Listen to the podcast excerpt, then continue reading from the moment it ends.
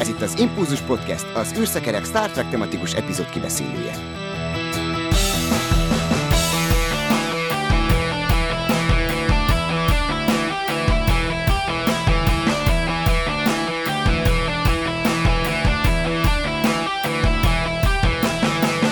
Szeretettel köszöntünk mindenkit, 199. adásunkba vágunk bele, és mai beszélgető társaim pedig Magdi és Dév. Sziasztok! Sziasztok! Sziasztok! Én pedig Csaba vagyok. Na, hát arra gondoltam, hogy mivel 2022 elég sűrű évnek ígérkezik így Star Trek szempontból, ezért szedjük össze, hogy miket lehet most nézni, meg milyen sorozatok mikor fognak bemutatkozni. Itt négy-öt sorozat sorakozik egyszerre, és azért, azért vágjunk rendet ezek között, hogy akkor mi, micsoda, és, és hol és hogyan lehet ezeket nézni.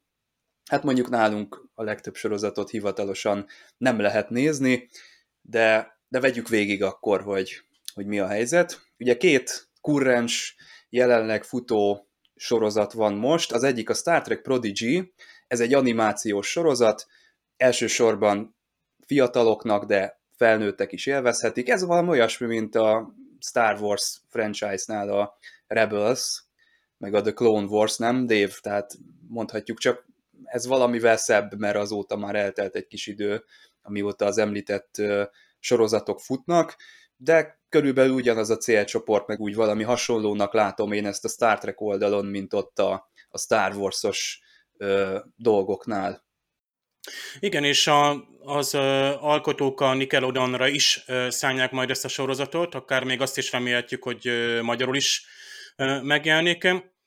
Én úgy érzem, hogy jól eltalálta egyrészt a célközönség ízlését. Ugye a megjelenésben így, így mondogattuk az elején, hogy kicsit olyan tényleg Star Wars-os, de inkább azt mondanám, a mai ilyen akciódús rajzfilmeknek az általános, tehát ilyen szifis megjelenése van, szinte fotorealisztikusak a, a látványok, a mozgások is, de a szereplők nagyon szépen kidolgozottak, és nekem tetszik, hogy a karakterek azok jól azonosíthatók, tehát itt is fölépül egy, egy csillaghajónak kicsit szeretvedett legénysége fiatalokból, és akkor hát egy, egy híres Star Trek szereplőnek a, a vezénylése vagy segítsége alatt gyakorlatilag a szép lassan így néha elejtve, néha elég direkten, de ott vannak a, a Star Treknek a, az alapvető tanulságai, a technológia, de akár a, a morális mondani valóra is, tehát igazi karakterfejlődés történik a, az epizódok során. Nagyon nézhető, aranyos rajzfilm, megvan a gyerekes poénok is persze nyilván, de a felnőttek azok élteni fogják például a Star Trek utalásokat, és jól lehet azonosulni a, a főszereplőkkel. Tíz epizód, ebből már ugye hét le is ment, pontosabban hat, ugye? És bizony ennek vége lesz, nem is olyan soká, február harmadikán lesz a tizedik rész odakint, és akkor elvileg utána egy héttel már jön is a Discovery negyedik évadának második utolsó fele, ami még további négy részt jelent. Igen, tehát ez a Discovery ugye ez a flagship sorozat itt a Star Trek franchise-on belül. Hát én egy kicsit ki vagyok égve Discovery témában, nem tudom ti hogy vagytok vele. Megnéztem a negyedik évadnak a pilotját, vagy hát első epizódját, és nekem a második évad, amikor elkezdődött, az nagyon nagy kedvet csinált, a harmadiknál is így voltam, a harmadik évadot már nagyon untam a végén, és most ez a negyedik sem csinált nagy étvágyat a folytatáshoz, de majd valamikor ezt egybe megnézem. Nehezíti a helyzetet, hogy a Netflixről ugye kitakarították nemzetközi szinten ezt a sorozatot, tehát ezt már nem fogjuk ö, megnézni, majd amikor jön a Paramount Plus valamilyen formában akkor fogjuk tudni ezt követni hivatalosan. Nyilván ez nem tartja vissza azokat, akik nagyon érdeklődnek, de én megvárom a virágboltokban is azt a verziót, amikor egy kattintással lehet a, az egész évadot beszerezni, és akkor majd én megpróbálom ezt, ezt ledarálni, de Dave, te ezt nézed, és azt mondod, hogy azért biztató impulzusokat tudsz erről mondani, nekem még erre rá kell szánnom azért magamat. Én sem terveztem, hogy meg fogom nézni, miután eltűnt a Netflixről, aztán hát visszajött uh, erre a Pluto TV platformra, de már én se ott nézem, mert egyszerűen nem tudtam követni, hogy egy adott időpontban lehet csak megnézni, mint egy hagyományos lineáris tévében. Nem tudom, egyszerűen beszippantott, tehát tényleg egy elég Star Trek szempontból, vagy sci szempontból egy kicsit ilyen, ilyen default, vagy közönséges, vagy ilyen olyan téma volt, ami, ami, ami negyedik évadban nem ütött be annyira, és a, a többi karakterről meg nem tudtuk elképzelni, hogy, hogy hova tudnak fejlődni, és, és meghozta azokat a... És tudnak? Meg, tudnak, tehát van, van érdemi változás, tehát például a Michael Burnham-mel, mint kapitány, egyáltalán nincs semmi bajom. Na.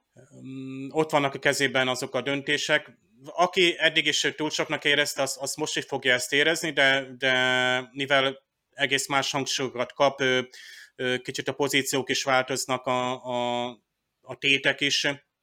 De minden, szerintem a Discovery-ről el lehet mondani, hogy ez egy ilyen jól elkészített sci hamburger, vagy nem tudom, bolonyai, tehát amit úgy által mindenki szeret. Kinek mi van, a aki kedvence? azt mondja, Persze, van, aki azt mondja, hogy, hogy választékosabban szeret táplálkozni, és akkor vagy már megunta, tehát lehet ezt mondani. A, a negyedik évad hetedik része, tehát amivel ez a évad első fele zárult, az, az, az nagyon erős volt. Tehát én ott Mert hogy évadközi szünetek vannak, tehát azt mondjuk most el a hallgatóknak, hogy a Prodigy-nél is volt egy kisebb ilyen hiátus, és akkor most kezdődött el valamikor múlt héten, vagy ezen a héten, tehát, és a Discovery-nél is van most egy ilyen. Föl is írtam én ide, hogy azt mondja, hogy a Star Trek Discovery február 10-én fog folytatódni, és március 3-án lesz a, az utolsó Hát epizód. négy rész. Szerintem az... Akkor ez már ilyen finálé közeli állapotban vannak a Itt nagyon... Igen, itt, itt nagyon úgy tűnik. De elrepült az idő.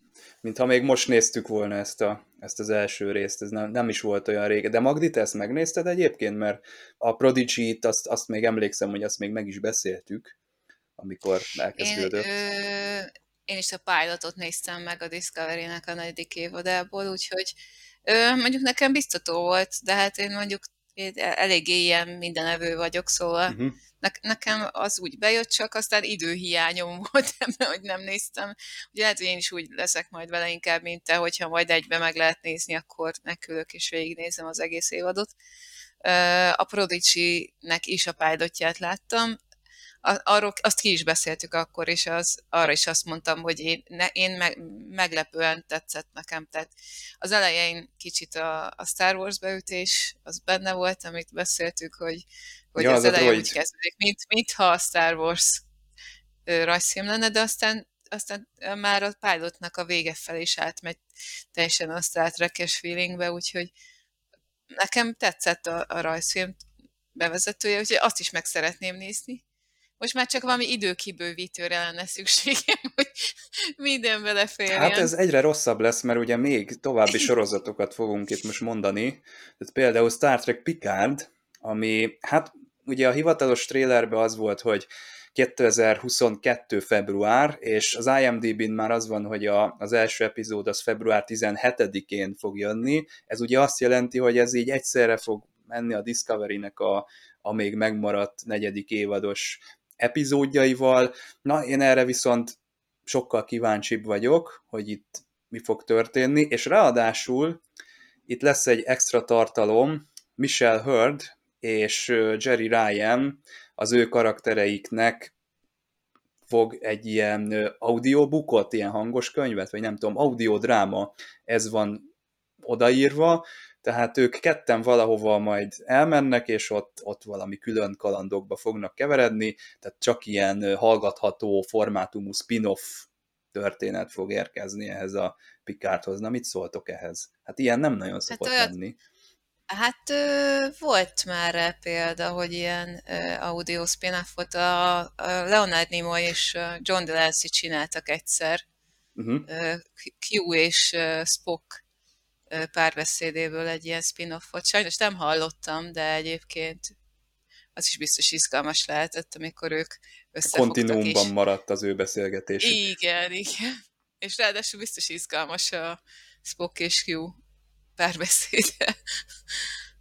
Úgyhogy igen, tehát így csináltak már ilyet. Bár nem tudom az audio az a mai nap, tehát vagy ezekben a modern időkben mennyire fogja hát, meg az hát, embereket. Ezt úgy lehet, ha én az én életemben ezeket csak úgy lehet fogyasztani, hogyha van valami ilyen ö, mechanikus munka, akkor én ott közben ezt meg tudom hallgatni, vagy utazás közben, de azt tényleg én sem tudom elképzelni, hogy így leülök, és akkor csak hallgatok valamit. Tehát ez így elképzelhetetlen számomra.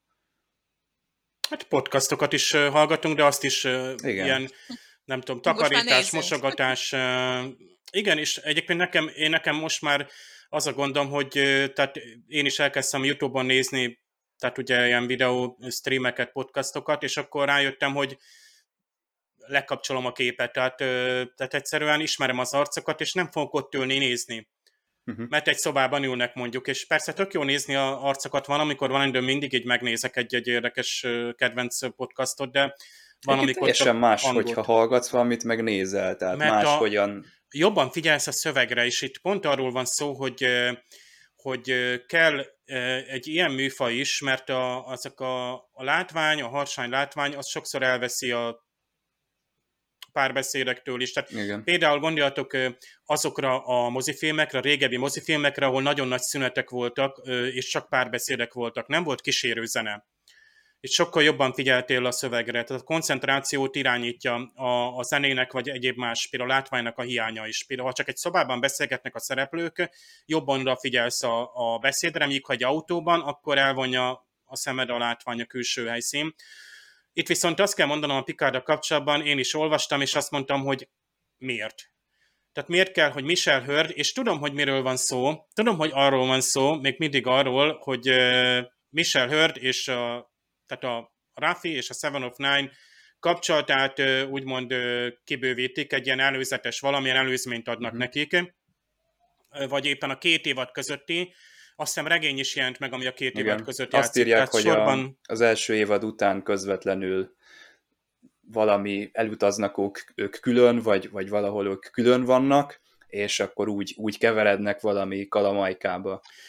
És akkor ez olyan, mint amikor nem mentél egy osztálykirándulásra, és gyakorlatilag hetekig te ilyen kizárt vagy az osztályközösségből. Uh-huh. Tehát ugye ezt mondani, hogy a Discovery-n is jöttek az előzményregények, jött a, a Szaruról, a Tilléről, és így tovább, és így tovább már az... Lorkáról. A, Lorkáról volt, a eredeti Lorkáról egyébként. És hú, de jó. És Prime Lorca. Azokból is megjelentek például hangos könyvváltozatok, azt is meg lehetne hallgatni szinte egy ilyen hangjáték. A Star wars is egyébként jelentek meg hangfeldolgozások, ilyen 4-5 órás... Nem tudom, azért a, a Star Treknél nem volt ez soha annyira fontos, hogy valamiből kimaradsz, hogyha ezeket nem olvasod el. Vannak olyan franchise-ok, ahol súlyosabb a helyzet, de itt, itt azért lehet ezek nélkül élni, és ezek is ugye csak addig számítanak kánonnak, amíg a képernyőn látott... Felül nem írja.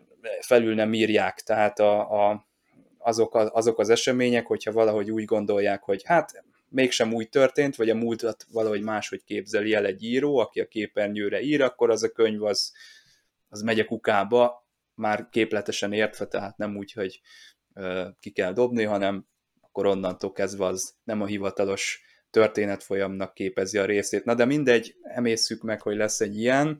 Nem baj ez egyébként szerintem, hogy lesz, meg nyilván nem annyira fontos az eddigiekből, Szerintem ez nem annyira fontos, mint mondjuk a Battlestar Galaktikánál a minisorozatok, mert ott tényleg fogta az ember a fejét, ha nem nézte meg, aztán nem értett mindent. Viszont a Picard sorozatot azt én nagyon várom. Nehezíti a helyzetet, hogy az Orville is elkezdődik, bár nem Star Trek, de márciusban a, a harmadik évad az elindul. Erről Magdi, a hungarokonon már tartottál előadást, legalábbis az eddigiekről, de mondtad ott is, hogy a, a harmadik évad az, az közeleg, és hát itt annyiban lesz ez más, hogy ez ugye streamingre készül már direktben, tehát nem lesznek az epizódokban ilyen időkorlátok, hogy most akkor 40 perc alatt kell elmesélni egy sztorit. Mondjuk itt nekem nem voltak az Orville-nél soha olyan gondjaim, hogy össze lett volna csapva az idő miatt, de hát hogyha még jobban sikerül ezeket a skifi történeteket kibővíteni, vagy, vagy jobban sikerül elmesélni, hogyha adott esetben több időt, vagy korlátlan időmennyiséget rá tudnak szánni a készítők. Na, mit szóltak a, az Orville-t, azt én már nagyon várom. Újra is kéne nézni, az a baj, hogy a Star Trek Picard nálott különösen újra kéne nézni, az előzményeket, de az Orville-nál is jó lenne felzárkózni, mielőtt még ezek elkezdődnek. Hát a, az Orville azt, azt ugye pont az előadásom miatt újra néztem, úgyhogy az, az ja, viszonylag akkor te rendben vagy. Nálam. Én rendben vagyok, az orville legalább előzményekben rendben vagyok. Uh, Hát a Picard, azt, azt kellene újra nézni, de mondjuk hát nem egy olyan nagy erőfeszítés, tehát így örülök uh-huh. neki, hogy újra nézhetem. Csak amellett nehéz, hogy, hogy még volna egy csomó minden, amit kéne nézni. És most már tényleg nem tudom, hogy hogy, hogy fér majd bele az időbe, de, de igazad van, mert engem is nagyon érdekel, hogy egyrészt az orvét hogyan folytatják, raknak-e bele hasonló csavarokat, mint az előző évadban, láthattunk meg. Meg hát a Pikernál is, ugye most megint vannak olyan karakterek, akik visszatérnek a régi sorozatból, és hát Joe Delancey-re nagyon kíváncsi vagyok, mert ugye az egyik kedvenc szereplőm volt Q a Next Generation-ben, úgyhogy én, én nagyon kíváncsian várom hogy, hogy hogy lesz öreg Q, megöregítette magát direkt azért, hogy Pikárhoz kapcsolódhasson, vagy nem tudom. Hát lehet, hogy megint kiesett a kontinúmnak a kegyeiből, de igen, itt valami ja, hát, időt átívelő sztori lesz itt, én úgy láttam. Tehát itt valami alternatív valóságba keveredik majd a, a Picard, meglátjuk. Egyébként The Orville New Horizons, ez lesz a, az új évadnak a címe, tehát ez is valamiféle szemléletváltást, vagy valami új felfogást vetít előre nekünk, ki tudja, hogy, hogy mi lesz ebből. Na, nézzük meg a távlati, vagy hát a kicsit távolabbi jövőt. Strange New Worlds, ez egy ilyen epizódikus, old school, régi vágású Star Trek kalandot ígér. Ez nekem nagyon tetszik ez az ígéret, mert mondjuk eredeti sorozatból mindig elő tudunk venni egy epizódot, és akkor azt, azt kivesszük, megnézzük, nem kell tovább nézni a sorozatot, akár meg is tudjuk mutatni másoknak is. Ez még a TNG-nél is talán működő képes, szerintem kell egy ilyen dolog nekünk, illetve Lower Decks, ez a másik animációs sorozata, a Star Treknek ez hagyományosabb ilyen kétdés rajzfilm, és ez egy felnőtt rajzfilm, tehát ez inkább a érettebb közönséget célozza meg, meg a TNG rajongó közönséget, mert minden részben legalább két millió visszautalás, illetve easter egg található meg a, a Star Trek eddigi kalandjaira nézve.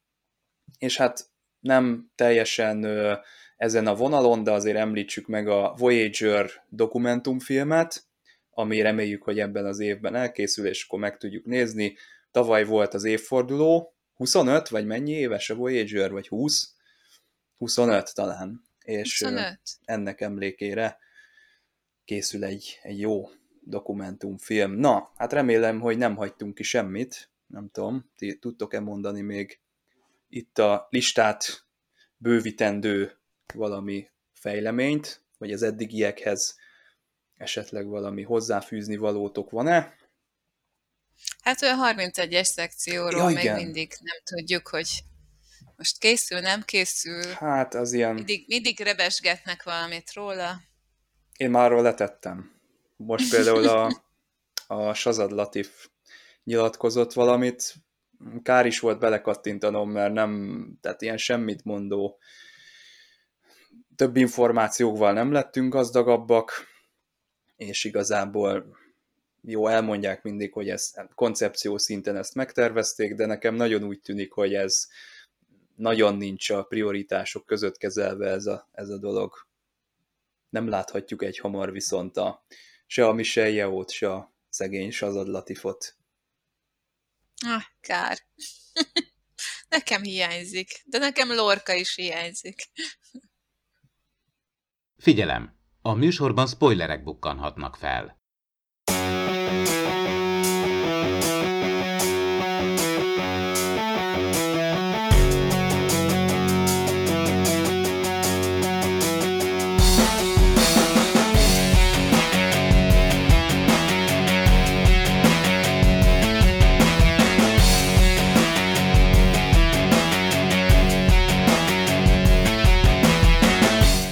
Hát Vírus című epizódnak a történetéért Beth Woods felel, aki igazából a Star Trek produkcióknak egy ilyen hát számítógépes szakembere, számítástechnikusa, vagy nem tudom, rendszergazdája volt, tőle ered ez a vírusos, vagy ilyen két rendszernek a, az ütközéséből előálló ö, konfliktuson alapuló történet, de igazából itt nem is egy vírusról van szó, ahogy én kivettem, tehát itt van egy ilyen 200 ezer éves fejlett IT infrastruktúrával dolgozó nép, és akkor az valahogy így összekavarodik a mi jelenlegi rendszerünkkel. Kár, hogy sokszor azt szoktuk mondani, hogy na ebből akár mozifilm is lehetne, mert én igazából most nagyon éreztem, hogy na ebből aztán most tényleg nagyon még jobban lehetne egy mozifilm, mert úgy pörögnek az események, van dráma, van humor, ide mennek a szereplők, oda mennek, jobb-rosszabb karakterpillanatok vannak, nagyjából úgy mindenki képernyőhöz jut, és hát hogyha lenne mondjuk erre egy 90 perc, vagy egy, egy még annál is több műsoridő, akkor nem egy olyannal kéne lezárni, hogy hát restartoljuk akkor a számítógépet, és akkor ezzel megoldódik ez a, ez a krízis helyzet. Mit szóltok ehhez a, ehhez a hirtelen jött ötlethez, hogy akkor hard reset, és akkor mehetünk is. Nem rossz. Mondjuk meglepő megoldás szerintem a Star Trek-en belül egy ilyen kicsit humoros is ez a megoldás. Én amit kicsit hiányolok, és ami talán tényleg egy akár két részes epizódba belefért volna, hogy nekem egy kicsit az ikóniai rész az, uh-huh. tehát hogy, hogy, hogy miért vannak azok. Tehát egy picit érintik, meg úgy elmondják, hogy nagyjából miért csinálták, de azért egy kicsit igényeltem volna egy, egy bővebb háttérinformációt róla. Olyanok, mint az ősök a csillagkapuban, egy kicsit. Igen, igen, igen. Még kapujuk is van. igen. Meg hogy nem tudom, e, én nem értettem ezt teljesen tisztán, vagy, vagy most így belevágok egy kicsit a sztoriba, de ha már úgyis a kapukról beszéltünk, hogy a kapuk mi, mi szerint váltogatták Teljesen random. Tereket. Ugyanaz, mint a menekülés a tegnapba, az All Our Yesterdays című epizódban az eredeti sorozatban, ha emlékeztek, ott is volt egy könyvtár, Igen. és akkor nyitogatták ott is a kapukat, de ott is olyan random volt, tehát így nézték, nézték, hogy mi van benne, és akkor hopp, reménykedtek benne, hogy a megfelelő időben átkelve a megfelelő helyre jutnak a szereplők. Itt azért lehet magyarázni azzal, hogy nem értik teljesen, hogy hogy működik a rendszer, és elképzelhető, hogy valami alapbeállítás az, hogy így bizonyos időközönként váltogatja az eddig feltárt világoknak a, a, az átjáróját. Lehet, hogy el lehetne azt is intézni valahogy ott a gombokat nyomogatva, hogy akkor ki, ki kelljen választani, vagy ki lehessen választani a, az útirányt, vagy az úti célt, de hát ugye hadilábban állnak a, az ikóniai nyelvvel, ugye Déta egy darabig tud segíteni, aztán az a villámcsapás a fejbe egy kicsit megnehezíti a, a tovább lépésnek a lehetőségeit. De viszont ez meg Détáról is egy újabb ö, réteget húz le, vagy hogy mondjam, egy szeletét megismerjük az ő működésének, amiről nem tudtunk, és még Jordiék se tudtak róla, hogy Détánál is van újraindítás. Ott is van reset. Igen, hát azt tudtuk, hogy van power gomb, de hogy reset gomb is van, az... Igen. És hogy belső reset gombja van, tehát hogy ő maga indítja újra a saját rendszerét. Igen, Jordi azért... Elég, elég jó Jordi már, ott, már keresztüzet leúszta róla, mert meghalt. Hívják meg. a papot. Igen. Igen, már, már minden megvolt, és aztán egyszer csak felült, hogy akkor ő mégsem. És most jól van. Köszönjük szépen. Visszasírták ide a Mad Dogs-ot a The Measure of Man-ből. Említette Jordi, hogy jól jönne ide egy igazi android szakértő ehhez az esethez. Igen, igen. Ez azért ez kicsit ijesztő is, mert mi van, hogyha bármi történik détával, ők nem tudnak rajta segíteni, mert nem, nem értenek hozzá. Jordi ért hozzá a legjobban, de még ő sem. Uh-huh. Annyira nem is vigyáz magára, mint ahogy itt átnyúlt a kapun. Egy... Kipróbálta, hogy van el túloldal. De nem lett volna, akkor nem lett volna ennyi. Hát lehet, hogy csak a keze tűnik el benne. A csillagkapuba is szerintem az az első, hogy így dúdossák a kezüket a esemény horizontba, és akkor... Daniel Jackson és az a Igen. ilyen taknyos hang, tehát az a ilyen víz markolás, vagy nem tudom. A víz érintése. Uh, igen, ha már itt Doug Jones és szarú.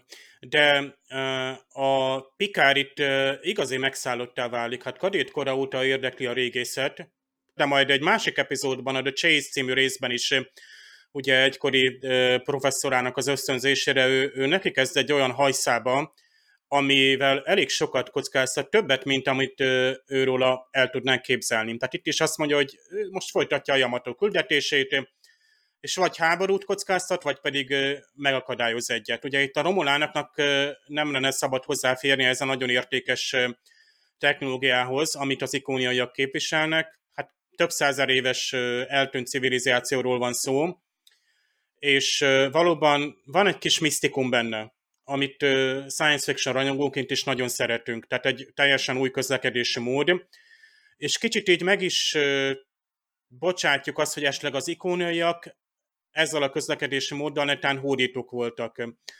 Picard például ott fejtegetés veszélynek, hogy itt van több szektor, ahol kulturális hasonlóságok vannak, és ez hogy, hogy alakult ki? kitalálta fel a kereket egy helyen, Afrikában, és akkor gyűrűzésszerűen elterjedt ugye a, a fejlődés, vagy pedig mindenütt ugye párhuzamosan függetlenül egymástól. Itt egy egyetlen egységes befolyás feltételez Picard, és ez tényleg abban a korban nem volt magától értetődő, hiszen a föderáció, amely több kultúra összefogásával terjed, az úgymond nem ilyen, mint az ikóniaiak, akik gyakorlatilag a saját befolyásukat vagy technológiájukat terjesztik, bár ez ugye nem derül ki, ha bár egy mai Star Trek sorozatban is lesznek, vagy vannak, vagy voltak említve az ikóniaiak. Ugye mindig szeretünk ilyen nagyon fejlett fajokat felhozni, de megnyugvással, hogy már eltűntek. Tehát nagyon fejlettek voltak, nagyhatalmúak, de eltűntek, és már csak nyomokban vannak, és így az ősi civilizációk iránti hát kutatás az körülbelül olyan, mint amikor a nagyon fejlett idegen fajokat keressük. El is hangzik egyébként itt is, hogy alien. Azt hiszem Jordi mondja, hogy ez ilyen alien, nem tudom, komputer, tehát idegen komputerprogram, és hát egy idegen komputerprogram, ami Mm, úgymond megszáll egy másikat, tehát abban a másik hardveres, szoftveres környezetben is működik. Ezt ugye tíz évvel később egy, egy nagy blockbuster mozifilm is hát próbálta elültetni a nézők fejében, hogy lehetséges, amikor is ugye Jeff Goldblum és Will Smith próbáltak ugye egy ilyen földi fejlesztési programot rátelepíteni egy, egy idegen űrhajónak a számítógépére, hogy gyakorlatilag ugyanezt a crash összeomlást előidézzék, és sikerült nekik. Bedugták a pendrive-ot az űrhajóba. Igen. Érdekes ez a beavatkozás, a, a, tehát hogyha amire utaltál, hogy esetleg az ikoniaiak egyszerre elterjesztettek dolgokat különböző bolygókon, hogy, és hogy a Star Trekben alapvetően benne van ez, hogy nem avatkozunk be, és nem adunk át technológiát, és azért ott van a Star Trek 4-ben, amikor az átlátszó alumíniumot átadják, és akkor ott is van egy ilyen, hát jó, az poén szinten van felépítve, mert átadják a technológiát a múltban, amikor még nincs felfedezve a átlátszó alumínium, és amikor így dilemmába esnek a, ott a McCoy meg a Scotty, hogy akkor akkor most átadhatjuk, vagy nem adhatjuk át, és akkor erre azt mondja Scotty, hogy hát honnan tudod, hogy nem ő fedezte föl és ezzel elintézték hogy ezt a dilemmát, hogy igaz, a múltat megváltoztatjuk, mert átadtunk egy olyan technológiát, ami nem létezik. De hát honnan tudjuk, hogy nem ő találta föl? Igen, van, van az időutazós filmekben néha egy olyan gondolkodásmód, hogy igazából nem tudunk kárt csinálni, mert az idő majd elrendezi magát, meg úgy alakulnak a dolgok, ahogy alakulniuk kell, de hát ez, ez meg akkor felveszi a, felveti a előre elrendeltetettségnek a baját, hogy akkor igazából semmi se számít, amit teszünk. Igen, nincs sportalmanak ebben igen. a történetben. Ó, igen, az. Itt az adásnaplóba is írtam nektek, hogy azért mennyire húzós így bevinni a sűrűjébe két galaxiosztályú hajót. Először ugye Várli kapitány, ő is egy kicsit azért meg, sőt, hát nem, nem is kicsit megszállott volt, tehát gondolom először a szakmai érdeklődés vezérelte, hogy a ikóniai múltat kutassa, aztán utána rájött, hogy hú, basszus, hogyha ez itt a semleges zónában van, akkor mindenképpen a, a romulánokat meg kell előzni. Tehát itt probléma lesz, hogyha az ő kezükre jut a hihetetlenül fejlett technológia. Még mutat is valami konyhai eszközt ott a, azokon a bejegyzéseken, vagy nem tudom mi az, tehát olyan, mintha ilyen ö, gáztűzhelyekhez használtak ilyen gyújtókat de valójában nem tudom, hogy mi az a kellék. De azért, tehát eszembe jutott az, hogy nem lehetne ilyenkor egy olyat csinálni, hogy egy akciócsoportot létrehozunk, mondjuk a kapitány indítványozza a feletteseinél, hogy hát veszély van, de azért nem vinném oda be a, azt a több száz családot, ami itt a galaxiosztályú hajónak a fedélzetén van, de úgy tűnik, hogy ami a hobbija a kapitánynak az, az a hobbija az egész legénységnek, vagy hát a, az ő elfoglaltságukká is válik.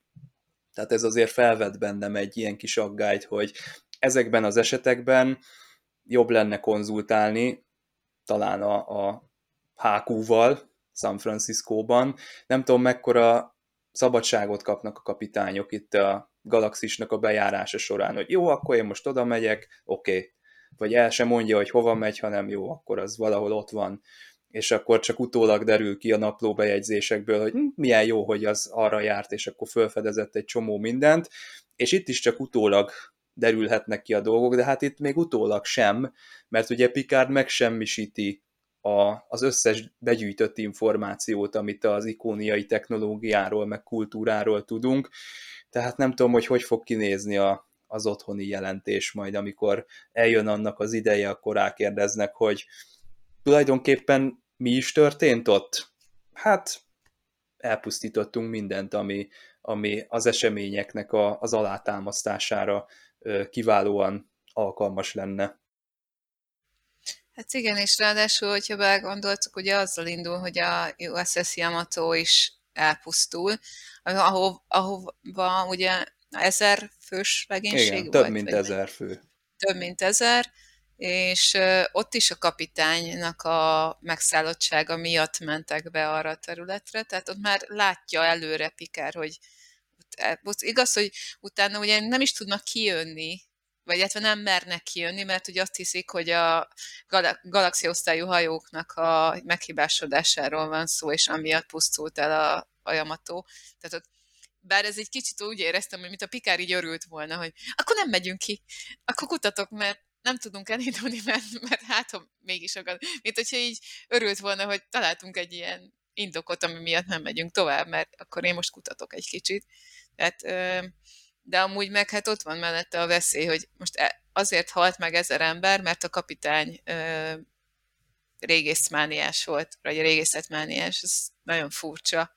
Jó, hát van, ez... azért mondhatja azt Várli is, és Picard is mondhatja azt, hogy ez az ügy, ez sürgősebb annál, mint hogy elkezdjünk kommunikálni a, az admirálisokkal, mert lehet, hogy mire döntésre jutunk egyáltalán, addigra már a romulánok lecsapnak erre a technológiára. Ezt még egy ilyen magyarázatként talán elfogadhatjuk. Hát lehetséges, hogy a romulánok elől menekítik meg ezt a dolgot, igen nem tudom, ez, ez olyan furcsa, hogy, hogy elpusztítani dolgokat azért, hogy az ellenség kezére ne kerüljön, de mi se ismerjük meg. Nekem így fáj, fájna a szívem, tehát ebbe az esetben a, értem a, az indokot, meg a logikát benne, csak, csak hogy mennyire izgalmas lenne, tehát hogy az, azért vannak a, tehát a, a, ebben a korban a föderáció ugye kutató hajókat küldtet.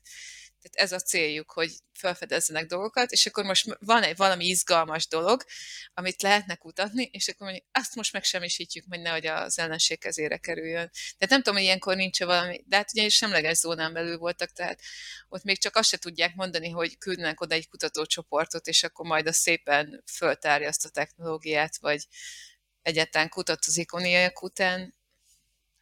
Mindenképpen veszélyes, hogy ott van, ez tény.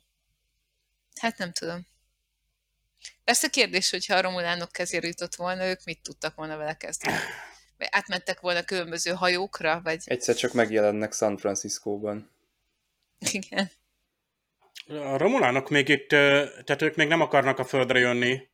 Tehát itt még a...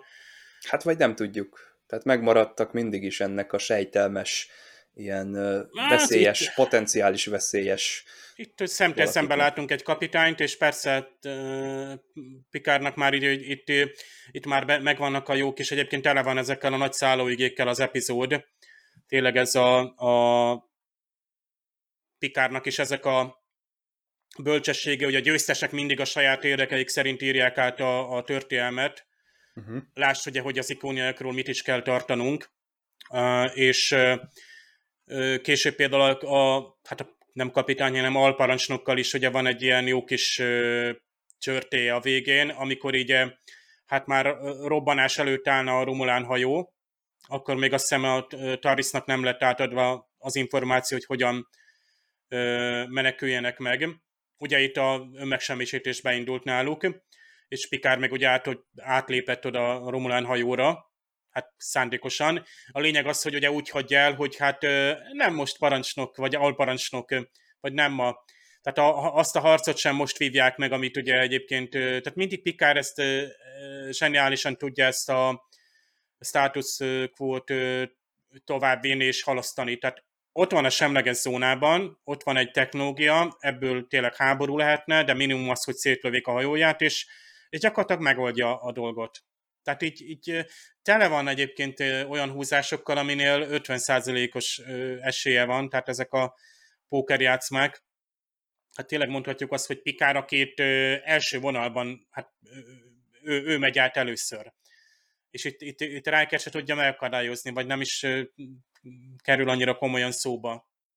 Tehát teljesen olyan helyre sugároznak le erre az ikóniai világra, bár itt az ikónia hogy ugye csak ez a Homeworld maradt meg, vagy maradt fent. Tehát ez is olyan hálózat lehetett, mint a, a Voyager-ben is volt ez a nem is tudom, hát hogy nevezzék. Találnak a, a DS9-ban is egy ilyen kaput, egy ikóniai kaput, a Mind Halálig című epizódban, és ott a Worf vissza is utal erre a TNG részre, hogy hát igen. Worfnak jó a memóriája. Volt, volt dolgunk. De itt is kicsit uh, úgy félveltettem fel a kérdést, hogy oké, okay, azt a támaszpontot, vagy azt a valamit ott felrobbantotta a Picard, csak nehogy a romulánok ott találjanak még egy ilyen katonai struktúrát, vagy nem tudom, tehát egy ugyanilyen kapu rendszer. Mi van, ha van egy csomó ilyen? Mert ha egy kapu van, akkor tehát ez egyébként belegondoltatok, hogy uh, például csillagkapu nagyon, nagyon logikusan ki van vitelezve csillagkapu ezen az oldalon, azon az oldalon. Ha a másik oldalon rossz a tárcsázó, nem tudsz visszajönni. Transportálás. Rálépek a transportedrabóra, lesugároznak valahova. Ott nincs transporter, semmi nincs. Lent vagyok egy bolygón, egy mező közepén, semmi technológia nincsen, fölszednek.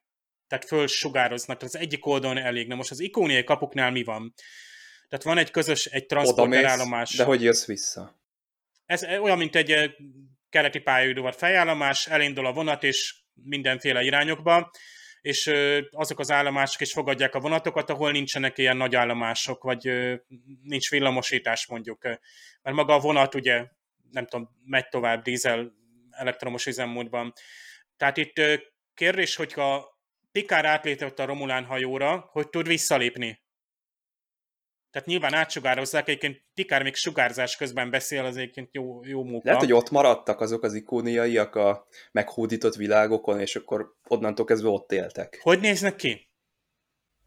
Hát mivel kapuk vannak, ezért feltételezhető, hogy humanoid formájúak, és ö, Aha, fizikai testük van. Tehát két lábon járó mondjuk, tehát ilyen emberi dimenziók. Igen. Tehát akik átférnek ezeken a kapukon, már pedig azért eléggé ember arányúak voltak a kapuk. Ezeket jobb is amúgy, hogy ilyen rejtélyesen vagy misztikusan meghagyta az epizód, hogy ezen te gondolkodjál, hogy akkor vajon hogy néztek ki, és akkor nem kezdtek el ilyen szörnyruhákat elővenni, mint a, az előző epizódban, tehát ilyen csubakka, meg mit tudom én. Tehát ez, ez a része úgy, úgy úgy nekem jó, tehát hogy az információ mennyiség az, az nekem így elég volt ebben a, ebben a tekintetben. Pikárnak ez a régészete, ez viszont itt jön először elő. Tehát eddig nem tudtuk róla, hogy neki ez a hobbija, vagy hogy ugye ő ilyen pályán képzelte el az életét, voltak olyan idők, amikor úgy tűnt, hogy hát ő ilyen ásatásoknak lesz a, a fő rajongója, illetve ott, ott fog ő majd dolgozni, de aztán ezt, ezt eléggé tudatosan és következetesen viszi végig a sorozat, tehát mindig előbukkan ez a skill, meg ez az érdeklődés, amikor valami régiséget kell megvizsgálni, akkor Pikárnak egy kicsit felpesdül a vére, hogy na végre, akkor gyerünk. Igen, meg még valamit megtudunk róla, hogy szereti az Earl Grey teát forron. az is itt van először. Mert hogy azt is most először mondja ki a kompjúternek a ikonikus mondatot, hogy ti Grey hát. De nem kap, szegény. De nem kap. Valami növényt kap helyette, mert elromlik a kompjúter. Abból is főzhetnek legelső ilyen kívánsága nem teljes. De akkor azt oda tesszük az asztalra, aztán az is, az is jó valamire. De egyébként ezek a, ez is ilyen visszatérő cucc, hogy így a, amikor az Enterprise meg van hibásodva, akkor ilyen hülyeségeket csinál, tehát ilyenek tipikusan előfordulnak. Macs, macska eredet replikálnak a... Igen, tehát hogy ilyen... ilyen... Vagy szegény Jordi mit ö, esik össze-vissza abba a turboliftbe, az és a végén kiesik a hídra. Még jól, az a szerencsé, hogy a hídra... Milyen jól meg van csinálva, tehát a turbolift tetejére is rázóan, hogy ott meg kell a tornán, és észrevettétek, hogy vízszintesen is Igen. halad, tehát lehet látni Igen. a fények is vízszintesen mennek, és Jordi a falnak préselődik, amikor a gépházból Igen. elindul, valószínűleg oldalirányba, esetleg központi turbo lift aknába megy be, és onnan megy föl, meg azt hiszem zuhan is valamennyit szegény, és hát nekem felidézte ezt, amikor volt a George-nak, meg a Lilennek volt, ugye? Ha már ja, itt, hogy ott ugye, bunyóztak a turboliftben. És ott ö, egy elég szofisztikált volt a megoldás, hogy ott a kamera De is... nem is turbolift volt az, hanem egy folyosón. A, Igen. Tudod ki a, volt a turboliftben? A Burnham a tüköruniverzumban, mm-hmm. ott volt egy ilyen régi... is volt egy ilyen jó kis... Igen. Ö, ilyen Inception-szerű volt a megoldás annak a lebegünk egy folyosón. Igen. Ö, meg ha már itt ugye másik évadból már spoilerezhetünk a Discovery esetében, hogy ugye ott van a, a szféra nagy mennyiségű és több ezer éves információja, azt hiszem az is százezer éves adatokat hordozott, ami úgymond, hát ragaszkodott a Discovery-hez. Ott van, egyébként még most is ott van, csak mondom. Ezzel nem mondtam semmit, nem utalok semmire. Viszont a másik évadban ott van ugye, hát kontroll. És el kell vinni ezeket az adatokat, mert túl veszélyesek. Nem megsemmisítjük, bár azt hiszem, mintha azt is próbálták volna, de annyira kötődött a Discovery-hez az az adat, hogy gyakorlatilag úgy, úgymond még védelmezte is a Discovery-t. Meg ott szegény Airiam is próbált ugye áttöltegetni. Nem lehet megsemmisíteni a hajót gyakorlatilag. Amúgy hogy jött át ez a vírusfertőzés, vagy mi volt ez? Tehát gyakorlatilag egy számítógépes inkompatibilis program. Na most, Picard letöltötte a, a Yamato. Yamatónak a hajónaplóját. Most én próbáltam ezt utána nézni, hogy hajónapló mit jelent. Nyilván vannak videóbejegyzések, tehát valamilyen stream, vagy nem is tudom mit mondja, adatfolyam, tehát abba volt, de ha csak hajónapló, abba bele lehetett volna bárvég, és a szoftveres vírusok is ilyenek a trójaiak, hogy látszólag ártalmatlan programok, akár ilyen képekbe, hát akár ilyen szöveges fájlokban, ilyen XML-ekben, meg mindenfélebe belecsimpaszkodhatnak. Tehát de nem tudjuk, látta... hogy hogy csak a, ezek a szövegfájlok jönnek át, vagy ezek a videók, vagy nem tudom mik. Lehet, ja, hogy, hogy amikor találkozik adatok, két hajó, akkor automatikusan a valami más ilyen file transfer is elkezdődik, mert itt mondja a Jordi is, hogy ugye egy olyan hajón ülünk, ami 90%-ban automatizált, tehát nem nagyon lehet beleszólni ezeknek a dolgoknak, nem, és lehet, nem hogy a kommunikáció mondja, is. Elnézést, Csaba, ott olyat mond a Jordi, ami, ami teljességgel keresztül fúrja azt át. Nem tudom, hogy a te fejedet nem szúrta meg ez uh, hátulról. De lehet, hogy megszúrta. Uh, tehát ő azt mondja, hogy ilyen, nem is tudom hány százalékban, ugye a, a gyakorlatilag ilyen, mint egy emberi test, ilyen öntudatlan és nem is tudom milyen tudatalatti működései vannak egy hajónak. Egy csillaghajónak a Star Trekben hát nincs minden precízen, ugye minden, minden egyes alprogram nincs pontosan, tehát gondoltak egy Windows-ra, ha a Windows elkezdene öntudatlanul, mindig ezt szoktam példának, mert egy nagyon összetett rendszer. Tehát uh-huh. ha ott öntudatlan ilyen spontán dolgok lennének, akkor megörülnek a fejlesztők, meg a felhasználók is. Tehát Jordi pont ezt mondja, hogy, vagy nem is tudom ki mondja, egy, egy Galaxy osztályú hajónál tervezési hiba, nem mondjátok már, hát a mérnöki munka csúcsa egy szofisztikált dolog. Ott nem lehetnek önkéntelen... Hát nem is volt, nem is volt tervezési És nem hiba. is volt, na. Tehát ez a Jordinak ez az emberi test hasonlat, ez nagyon a nézőnek szólt, hogy képzeljük ezt a hajót, hogy annyira bonyolult már, hogy gyakorlatilag úgymond saját magát üzemelteti. Lesz később ilyen bonyolult. Például a hetedik évad végére. Tehát ö, akkor az Enterprise is, de az is egy anomália nem, inkább. Nem kell ezt annyira misztikusan értelmezni. Tehát, hogyha belegondolsz egy csomó rendszer, amit te kézileg vezérelsz, azt te nagyon közvetetten tudod befolyásolni. Tehát nincs egy kormány, egy botkormány a kezedbe, amivel mondjuk irányítod a hajót, hanem Persze. megnyomsz egy gombot, ami elindít egy láncot. És, Minimum egy, így van, egy és e- ezekre gondol szerintem a Jordi, tehát nem olyanokról van szó, hogy valahol ott a számítógépek mélyén ilyen öntudatra ébredő bitek kavarognak. Ez egy izgalmas gondolat. Hát engem is meglepett, hogy egyébként Jordi az olyan könnyen feltételezte egyből, hogy a Galaxy osztályú hajónak a meghibásodása. Jó, biztos van ott valami hiba, amit, amit nem tudtak, és hogy annak lehet a következménye. Tehát, hogy, és ezt, ebbe tök gyorsan bele is nyugodott, hogy az lesz. Biztos az lesz. Azért itt, itt amikor egy Galaxy osztályú hajót megterveznek, azért gondolom, hogy egy csomó ilyen diagnosztikát, meg mindent végigfuttatnak rajta, tehát azért nem, uh-huh. nem kéne, hogy legyen benne bármi ilyen. Ugye azt mondja Jordi, hogy ez a ö, mágneses, vagy ilyen force fieldes elszigetelése van az anyagnak, meg az antianyagnak, és arra gyanakodnak, hogy az, az egy ilyen design flow, vagy tervezési hiba miatt ö, mehetett tönkre, vagy, vagy nem működhetett, de aztán hát igazából rájönnek, hogy, hogy nem ez a helyzet. De ott van egy biztosíték, tehát van egy, van egy ilyen dump mechanizmus, ami ugye kilövi. És tényleg ez annyira jó, hogy tehát nem fizikai elzárása van, hanem egy ilyen mágneses, tehát egy ilyen bomba biztos. Uh-huh. Például bizonyos fékrendszerek működnek úgy, hogy, hogy a üzemeltető, nem tudom, elektronika vagy áram nélkül, vagy nyomás nélkül is gyakorlatilag a fék be van húzva, tehát még nyomásveszés esetén is ilyen légfékeknél azt hiszem bomba biztosan működik, hogy, hogy ne történhessen meg az, hogy, hogy egy szivárgás van, és akkor mondjuk egy, mondjuk egy tehervagon nem tud leállni. Itt meg ugye kidobódik, de az a folyamat is megszakadt, tehát igazából itt ilyen kicsit banális, hogy ilyen, ilyen óvodás, ilyen dominó, elesett valaki egy mint egy rossz cifiben, hogy elcsúszol egy... egy Csupasz pisztoly. A folton, igen, és akkor... Láncreakciós. Igen, akkor neki esel valakinek, ő is elcsúszik, és a többi. Például Joltonnak ez, ez szintén ilyen burlesque-szerű volt ugye ez a hídra való futása, de nagyon látványos. Meg biztos Na nem ez, volt egyszerű. Ezek miatt, ezek miatt képzelem el ezt én mozifilmként, hogy a, a Jordi ugye át, át rohan a hajón, és akkor egy jó zenével, meg minden. Hát itt is jól működött, de hát ez... Láttunk ezek... mozifilmet, amiben rohant mondjuk a, a, talán a Csekov, mert ő tudta a transportálást ö, ott ö, gyorsan, ö, azt hiszem az első nagy új mozifilmben. Viszont Pikár, hát szinte nevettem Pikár kapitányon. Ugye Jordi lélekszakadva jön a hídra, hogy a szondát, ugye Pikár szinte ilyen, ilyen gyerekes örömmel mondja, hogy most segítek magának, befogom a szondát, és akkor Jordi, hogy inkább ne, vagy jaj ne, és akkor nem tud kommunikálni, nem tudja hívni, turbolift elromlik, stb., de odaír időben. Még mielőtt ugye Worf azt befogná, tehát Worf éppen akkor a vonósugár alatt ott, nem tudom, tehát nyilván pont akkor, és akkor mi van? Akkor Jordi mondja, hogy ezt azonnal meg kell semmisíteni, gyorsan.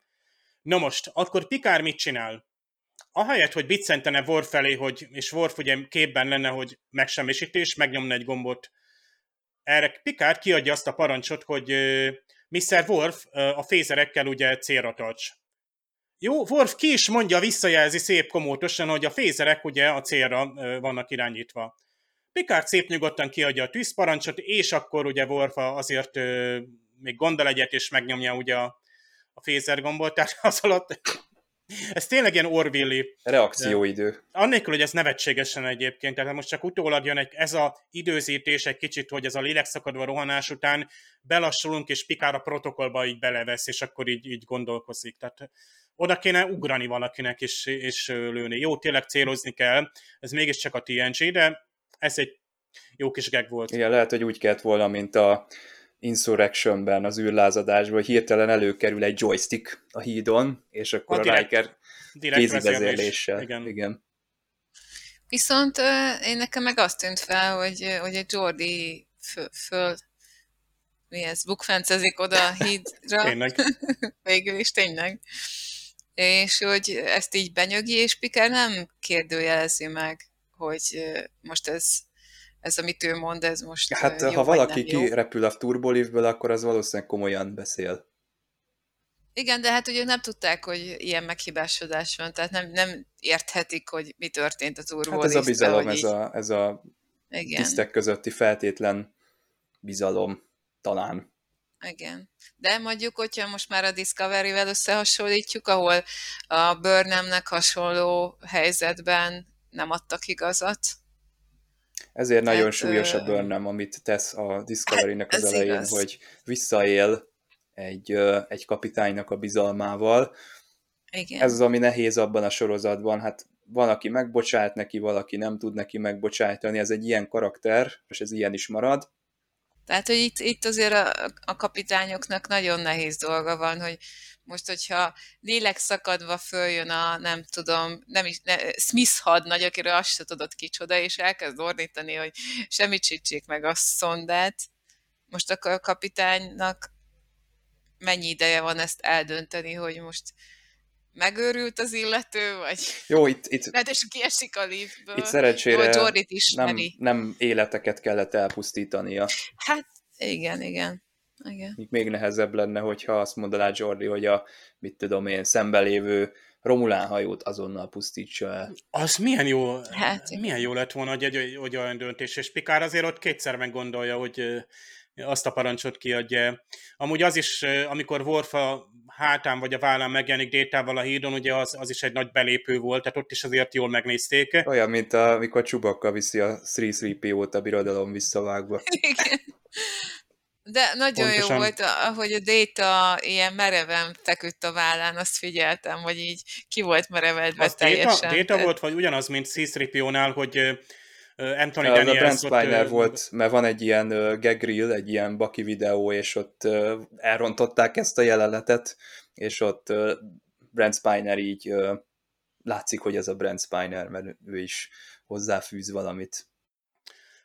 Még O'Briennek volt egy ilyen pillanat, az a nézés a végén, tehát ez a, hát ugye gondolom itt minden rendben van, és O'Brien, tehát az, aki a, a, a, a normál hétköznapi rutinnak az ilyen őre vagy papja, tehát akinél minden, tudod, le van tisztogatva a transporterkezelőpult, tudod, ilyen kis alkoholos izé rongyal, és ott semmi anomália nem lehet, és erre ilyen durva dolgok vannak, hogy pikárit össze-vissza ugrálnak, jönnek ilyen térkapokon keresztül az emberek, tehát ez szeretjük, tehát azért szeretjük a jó lesz majd a, a főnök, meg hát Dr. Pulárszki, hát és milyen belépője van ugye a, a, a, a tehát ezek a magától értetődő dolgok, tehát ahogy ez nekem nagyon lehozza az ő, tehát ahogy mennyire jó lett volna az ő karakterét továbbvinni hét évadon át. Na, én azt a jelenetet nem értettem. Tehát ugye villog a, a fény, a gyengélkedő, mindenki össze-vissza megy, és akkor azt mondja dr. Pulaszki, hogy tegye sínbe a lábát, vagy nem tudom miét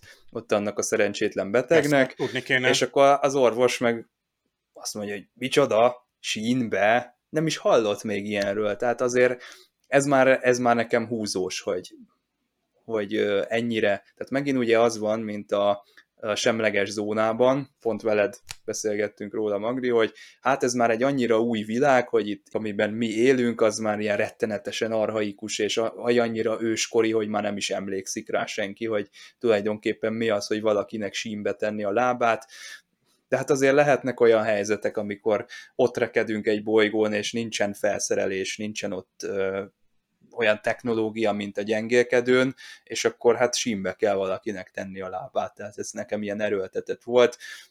Igen, igazából az a baj, hogy azt a jelenetet akár ki is lehetett volna hagyni, mert értjük, hogy, hogy a hajó meg van hibásodva, teljesen átjött a, abból, hogy szobanövényt generált a, a replikátor a, az Earl Grey helyett, és örülünk, hogy látjuk a Dr. Pulaskit, de ebben, a, ebben az esetben én nem láttam, hogy ennek lenne valami teteje ennek a dolognak. Hát azért csak olyan fricska, mint a szintén a Star Trek 4-ben emlékeztek, amikor a, a dokiben megy Igen. a 20. századi kórházba, és mindentől ki van akad, vagy tiszta középkor, mert dialízist használnak, meg, meg kemoterápiát, meg nem tudom, és ja, meg agylékelés, ezt meg pláne, és teljesen ki van, és ezt is itt egy ilyen fricska, de igazad van, mert igazából azért, mert új technológiát használnak, azért ismerniük kéne a régit, tehát a, a mostani orvosok is tudják, hogy mondtam, a középkorban vagy az ókorban milyen orvos technológiát használtak, és hmm. szükség eset, nem? Itt inkább a, arra akart utalni, hogy essen neki annak a, a munkának, tehát ne mhm. nézzen és ne a technológiára várjon, meg főleg, ha ilyen, ilyen csoportos vészhelyzet van, akkor tényleg ö, ö, fogjon neki, a, uh-huh. a, a dolgának, tehát inkább csak sürgetni akarta. Ugye a Lower Decks-ben a Dr. Tana az szinte egy egybe állt hozzá a Polarskinak a modorát. meg lehetett volna oldani, hogy ez működjön. Tehát, hogyha egy fiatal csávú állott, egy ilyen medikus vagy valami tanuló orvos, akkor azt én elhiszem, hogy ő még nem mhm. olvasott róla, hogy sínbe tették a lábát valakinek az őskorban de ott áll egy ilyen 40-50-es csávó, most bocsánat, nem akarom a színész megsérteni, ha fiatalabb esetleg, vagy fiatalabb volt, de, de azért ő, ő belőle már úgy, úgy kinéztem volna, hogy tudja, hogy, hogy hogyan kell valakinek a, ellátni a törött sérülését.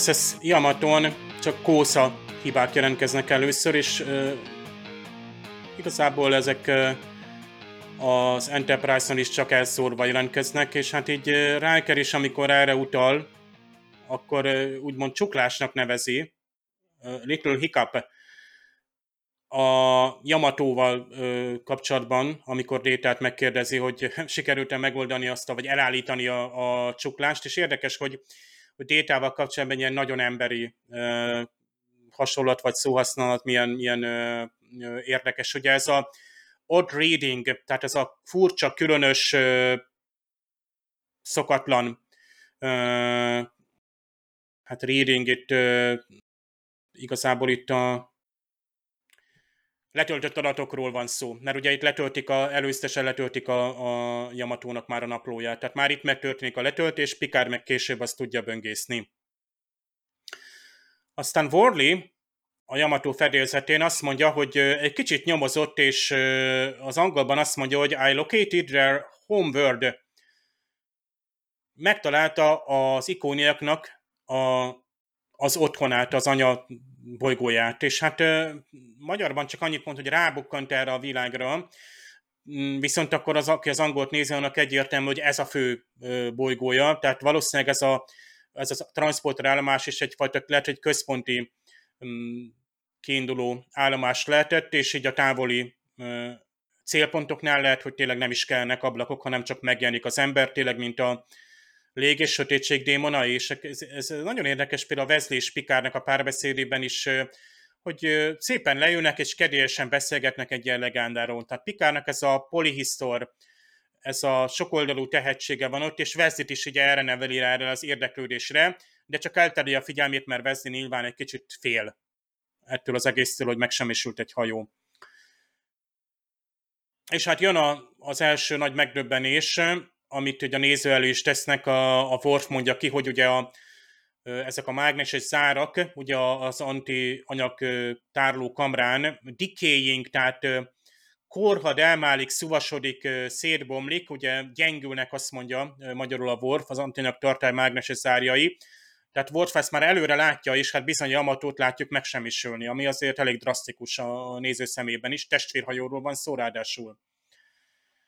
És később a Romulán találkozás után, hát megint van egy kis ilyen, ilyen nézőpontbeli különbség Riker és Worf között. Ugye Troy érzékeli, hogy a, a Romulán alparancsnok nő rendkívül ideges vagy aggódik.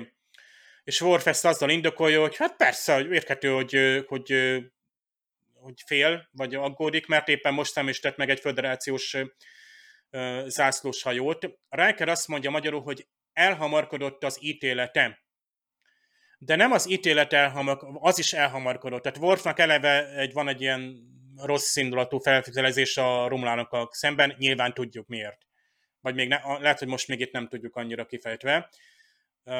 De akkor is a Worf a románokról rosszat feltételez, neveztesen felrabbant egy csillaghajó, ott voltak a romulánok, hát tudja, hogy kezük benne volt de valójában Riker itt nem a Worf rossz hiszeműségére céloz, hanem hogy your scan was inconclusive. Tehát a, a Worfnak az a letapogatása vagy szkennelése, az adatelemzése volt, ö, ö, még nem, befeje, nem volt még befejezve, ezért nem tudjuk, mi történt a Yamatóval. Ráadásul Wolf, ugye pont Worf jelentette, hogy meggyengültek a mágneses reteszek, ami nem, nem tetetlenül szabotás. Később a, a briefingnél egyébként visszatér Jordi, egy, ott nagyszerűen látjuk az ábrát, tipikusan az a, a TNG-s felállás, hogy összeül mindenki, a gépész elmondja, hogy mi van. Ugye ezt az új sorosztokból eléggé hiányoltuk, hogy egy helyzetjelentés, egy pillanatra megnyugszunk, és megnézzük technikailag is, mi történik, és precízen el van adott, tehát viszonylagosan precízen el van magyarázva, hogy a, a szenzorok rögzítették ezt a jelenséget, tehát ennek tanúi voltunk a Yamato esetében. Azt mondja Georgi, hogy a uncontrolled and catastrophic matter-antimatter mix nem szabályozott, tehát nem a komputer által vezérelt, katasztrofális anyag-antianyag keveredés történt meg, már hogy az anyag-antianyag keveredik, ugye van egy ilyen intermix, ugye ez a lényege az egész térhajtásnak is, csak ez szabályozva van, ugye ezekkel a dilitium rudakkal, hát szinte egy ilyen modern atomerőműként lehetne elképzelni, de akkor is ez ilyen megfelelő arányban, megfelelő módon történik az anyag-antianyag vegyülése.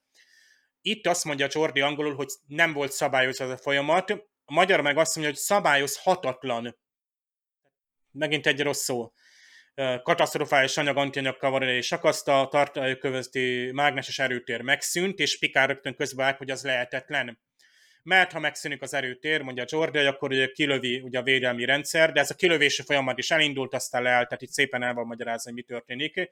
Ez design flow, ugye ez a bizonyos tervezési hiba, hiányosság van itt, felszínesség, és itt mondja Laforge, hogy ugye a most sophisticated piece of machinery ever built, ever built, tehát ami valaha is építve volt gépészeti rendszerek közül is a leg szofisztikáltabb, vagyis bonyolult, legkifinomultabb rendszer, legbonyolultabb gépezet. Tehát nem csak összetett, hanem egy, egy rendkívül kifinomult.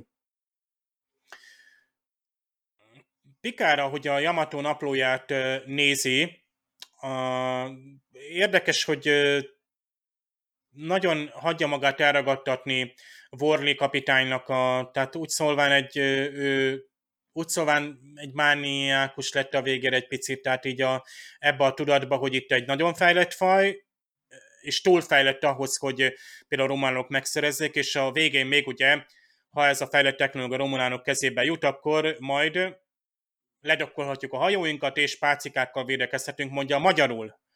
A stick szóról van szó, ami nagyon sok dolgot jelent, tehát lehet akár evőpácika is, illetve majd Elon Musknak a hajóit is ilyen, ilyen pácikák fogják meg, kvázi hát már mint a első fokozat, hogy amikor visszatér, elkapja, egy ilyen csipesz elkap, elcsipi, de itt inkább bot, furkós bot, vagy husánk, vagy bármi más, ami fegyverszerű inkább, és ne pálcika legyen. Tehát itt a fordítónak meg kellett volna nézni a következő jelentést is. Tehát, hogy mivel védekeznek a romulánok ellen, például Rikernek később van ez a hát ilyen szinte szállóige az is, ahogy mondja, amikor a Trojjal beszélget, hogy a harca kerülne a sor, legalább tudnak köveket szerezni, megdobáljam őket, ugye some rocks to throw, them, throw at them. Ugye amikor egyébként Pikár átadja a Rikernek a hajót, ami marad belőle, ez a szokásos, átadom az Enterprise, ami meg, megmarad belőle, ez még azt hiszem egyszer előfordul legalább. Egyébként angolban az van, hogy for as long as she lasts, amíg még tart, ugye she megint a hajóra vonatkozik. Nagyon jó egyébként ezek a kis személyközi párbeszédek, tehát pont abban a stílusban, hogy amíg megmarad belőle, ez egy ilyen kicsit szurkálódó, de Riker megengedheti magának. Tehát egy olyan helyzetben vagyunk ráadásul, hogy kicsit lehet egy ilyen kis mm, szarkazmus bele lehet vinni, nem tiszteletlenség. Trojjal most tegeződik a Riker, érzi, hogy Troy például ideges, ez egész feszültség ott van benne, ott van az a szintén jó mondata, hogy a sors oltalmazza a bolondokat, gyermeket és az Enterprise nevű űrhajókat. Ez egy szinte egy ilyen, ilyen negyedik képernyős kiszólás, hogy hát körkapitány hajója is hányszor megmenekült lehetetlen helyzetekből. A végén az ikóniai vezérlőközpontban, hát Pikár feltétlenül megbízik détában, hiába, hogy úgy tűnik valamilyen uh, műszaki hiba, még a beszélét is korlátozza. Ugyanúgy, ahogy az előbb ugye Jordiban is uh, megbízott, uh, reméli, hogy például Déta nem dadog tehát amikor kék-kék-kék parancsot ad ki, és ez tök jó, hogy az ikoniai vezérlés egyáltalán az egész technológiai szemlélet teljesen más. Tehát nem csak arról van szó, mint például amikor Tubok és Janeway ott egy ilyen környezethajón voltak, és újra jó, csak a nyelvet kell elkapcsolni, és már is értjük, hogy hogy működik az ő rendszerük. Gyökeresen más. Láss csillagkapuban a vezérlők mennyire másak, az ősök építették, ők ugye nagyon régi kultúra, a technológiai hozzáállás is teljesen más és ez látszik itt is, hogy az ikoniaknál nem egy alfanumerikus billentyűzet van, hanem itt ezek a színes hát a, mondjuk a TOSZ-ban egyébként voltak a hajón is ezek a kis színes gombok, de azért itt, itt teljesen más. Itt azért fontos, hogy a Pikárnak a déta alapján, akibe ugye betöltődött szintén ez a program, de el tudja különíteni, meg hát szerencsére aztán az Enterprise is ezt meg tudja csinálni, ezt a hideg újraindítást. Tehát itt ez egy jó megoldás, ezt, ezt jónak tartom, mert meg, meg, meg van magyarázva, és a működés az kellőképpen a technológiára is épül, meg a, a, az általunk már nem kezelhető ősi technológiára. Egy, egy érdekesség, hogy ha jól hallottam a magyarban, akkor talán a Ráckati volt az ikoniai komputer női hangja akin hallottunk ilyen eredeti, tehát ilyen eredeti nyelven is, de ő mondta fel ezt a Kandar Pro, Kija, meg Sis, meg Exxon, tehát mint ilyen számolás volt ez. Ilyen szekvenciákat adott közben Pikár, és tehát végül is a, a Crusher doktornő burkoltan itt volt az ikoniai komputerben, hangként, amit még logikusnak is tartok, tehát ő itt a szinkron közelébe, ha mozgott akkoriban, akkor mondhatták azt, hogy ugorjon be egy ilyen, ilyen epizód szerepre és aztán lám, hát Crusher Doki majd személyesen is visszatér, eredetiben is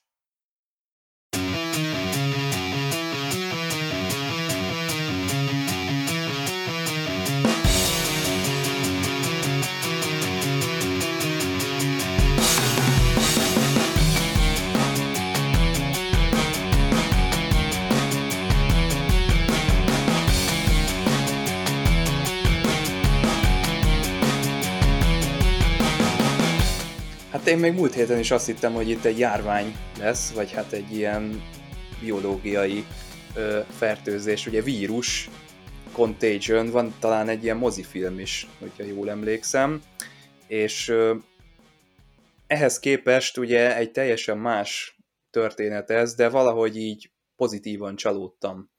Nagyon lekötött, illetve pörgött az a, a cselekmény, ahogyan mondtam, egészen mozifilmes volt, én el tudnám ezt képzelni a nemzedékek után valahol a kapcsolatfelvétel és a, az űrlázadás között. Nem tudom, figyeltétek az időt, amikor Déta elvileg meg volt halva, már akkor már nagyon a végé, végén járt az epizód, tehát már nagyon a 40 valahanyadik percnél voltunk, és ott még én kilátástalannak láttam, hogy ez hogy fog ez itt megoldódni? Hát Pikár még ott van a Romulán hajón talán, lehet, hogy még nem is, még oda se sugárzott, vagy oda se lépett át a kapun keresztül, hanem még a, az ikóniai hákukban állt, tehát teljes káosz volt az egész, aztán ugye végül is egy csapásra mondhatjuk, hogy humorosan megoldódott, és még ugye az, az egy nagyon jó pillanat, hogy Riker meg tudja menteni a Romulán hajót, tehát azt tudja mondani Picard kapitánynak, hogy ne, ne, pusztí, ne pusztuljon el, vagy ne hagyjuk ott őket, hanem áruljuk el nekik a megoldást, és akkor utána kereket lehet oldani. Talán a cím az, ami elriaszt. Nagyon rossz a cím. Automatikusan járványra gondol mindenki, aki ezt nem ismeri, ezt leszámítva tök jó. Szerintem is egy jó epizód. Mondom, nekem a, az ikoniaiakról szívesebben, tehát szívesen, ha, ha megismertem volna őket, vagy többet megtudni róluk engem, az így érdekelt volna. És ha ilyen csúnya éljenek, ilyen 8-4-7-2-es faj.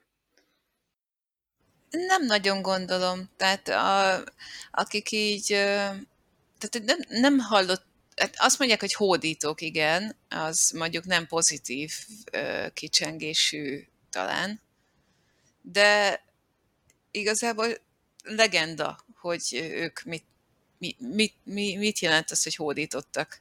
Tehát most azt jelenti, hogy tényleg elmentek minden bolygóra, és megmutatták, hogy a kereket, hogy hogy talált föl, vagy, vagy elmentek és leigáztak népeket, ez nem ugyanaz a kétfajta hódítás.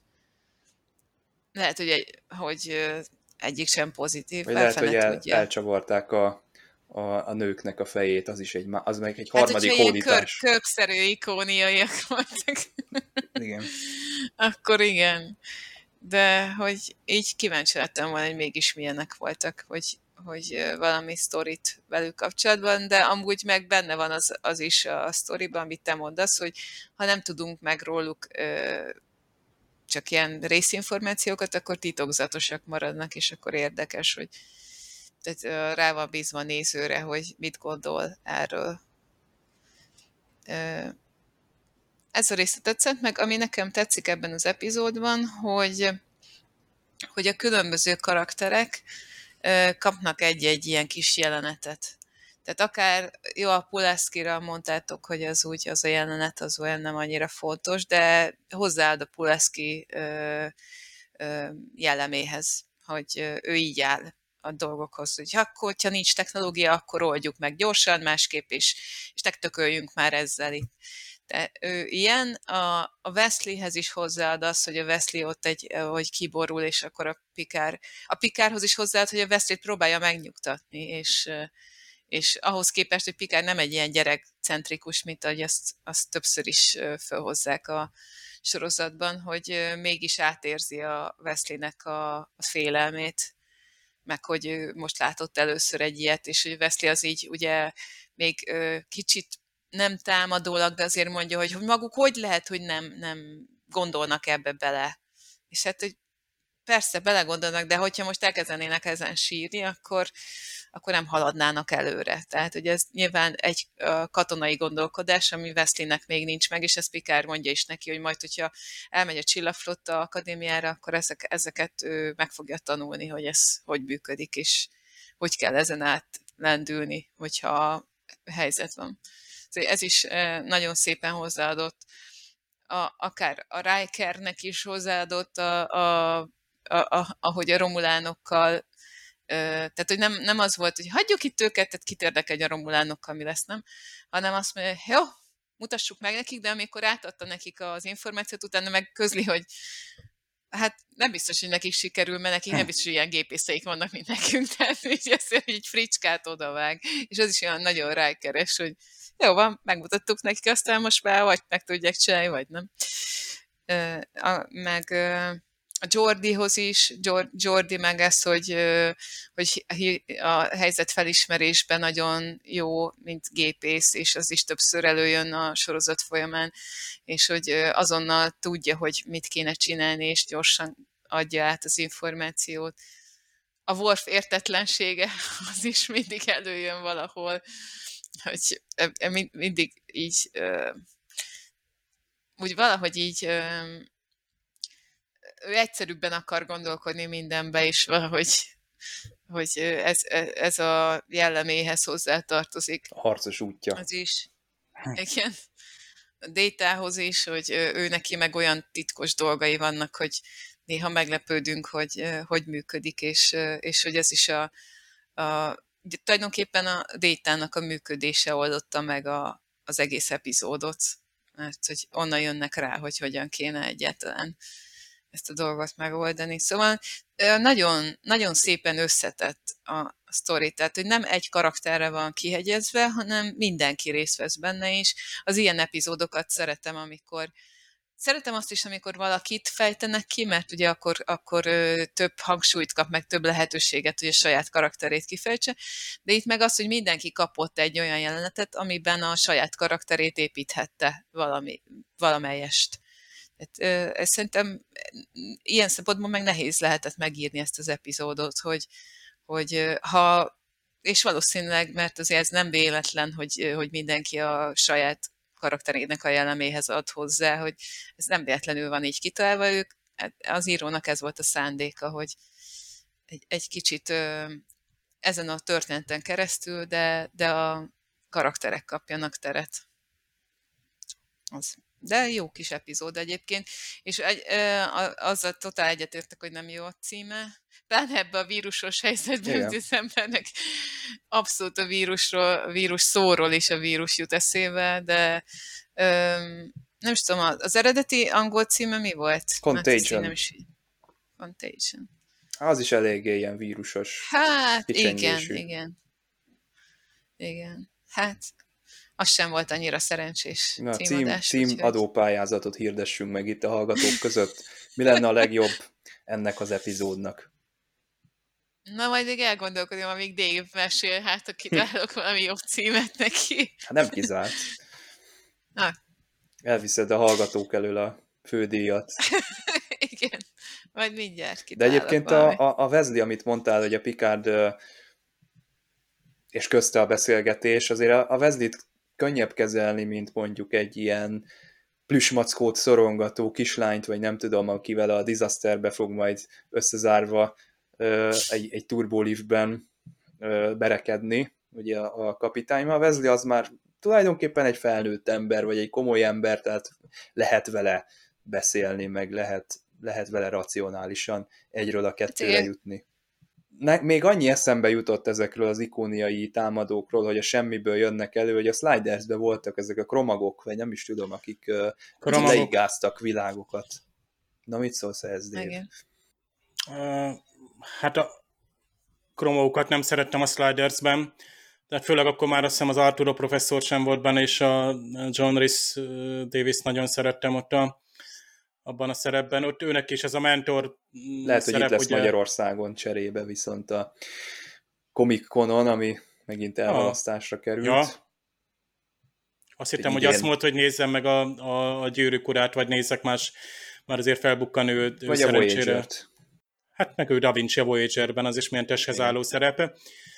No, de itt van a, az ikónéak, itt vannak a romulánok, itt van egy, egy olyan technológiai probléma, ami tipikusan egy Star Trek epizód központjában lehet, és hát milyen jó epizód, nekem teljesen egy favorit és top epizód, tehát nekem ez, ez a Contagion, ezt a szót, ezt gyakorlatilag ide kötöm ehhez az epizódhoz. Tehát azelőtt, mivel a 90-es évekbeli angolom nem volt ilyen, hogy most ilyen szavakat tudtam volna, teljességgel ebből az epizódból indul ki. A német címe egyébként az, hogy Die Ikonia Zonden tehát az ikónia szondák, ugye arra próbál arra megint egy konkrét dolgot kiemel, ugye a szondák, amik végig is hordozzák ezt, a, ezt az idegen programot, és tényleg ez mm, összeszedi azt a technológiai mm, tehát a technológiai jövő, amit ugye a TNG pozitívan mutat be előttünk, tehát főleg az új nemzedék, vagy az a, ebben az érában született sorozatok, mi szerint a technológia az alapvetően egy, egy pozitívan, vagy egy, egyáltalán, hogy használható ember által az embernek a, a, a eszköze.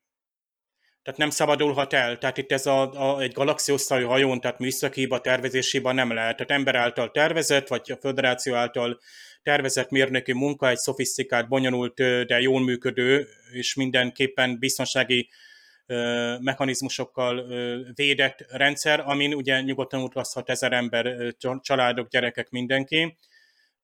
Illetőleg az, hogy mennyire hiszünk a, a mérnöknek, az androidnak, tehát ez, ez a, a bizalom a technológiai rendszerekben és a kiszolgáló ö, személyzetben, ez jellemző, hogy TNG-nek ez a puha környezete. Tehát a világos folyokon tényleg kiszönyegezett burkolaton mész, és nem érzed az űrnek ezt a hidegségét amit mondjuk akár egy Romulán hajó fenyegetése, vagy egy ilyen, ilyen, ilyen random ősi, teljesen más civilizáció, technológiára alapuló civilizáció jelent, mint az ikóniaiak.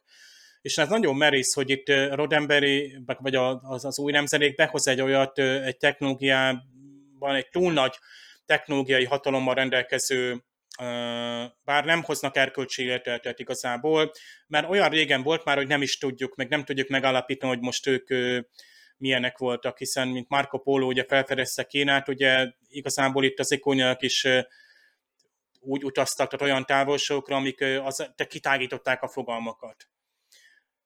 Ilyenkor azért én, ha most kultúrtörténész lennék, akkor megkérdőjelezném, hogy eltűhet-e úgy egy civilizáció, hogy egyáltalán nem, hogy maradandó nyomot. Láss most azt mondjuk a, az egyiptomi, vagy a, például a görög-római civilizációnak a, a, mondjuk, hogy a bölcselet, ami minden más disziplinát megelőz, tehát úgymond ilyen összefoglaló, ilyen multi disziplináris, tehát tényleg a, a minden tudományoknak az őse.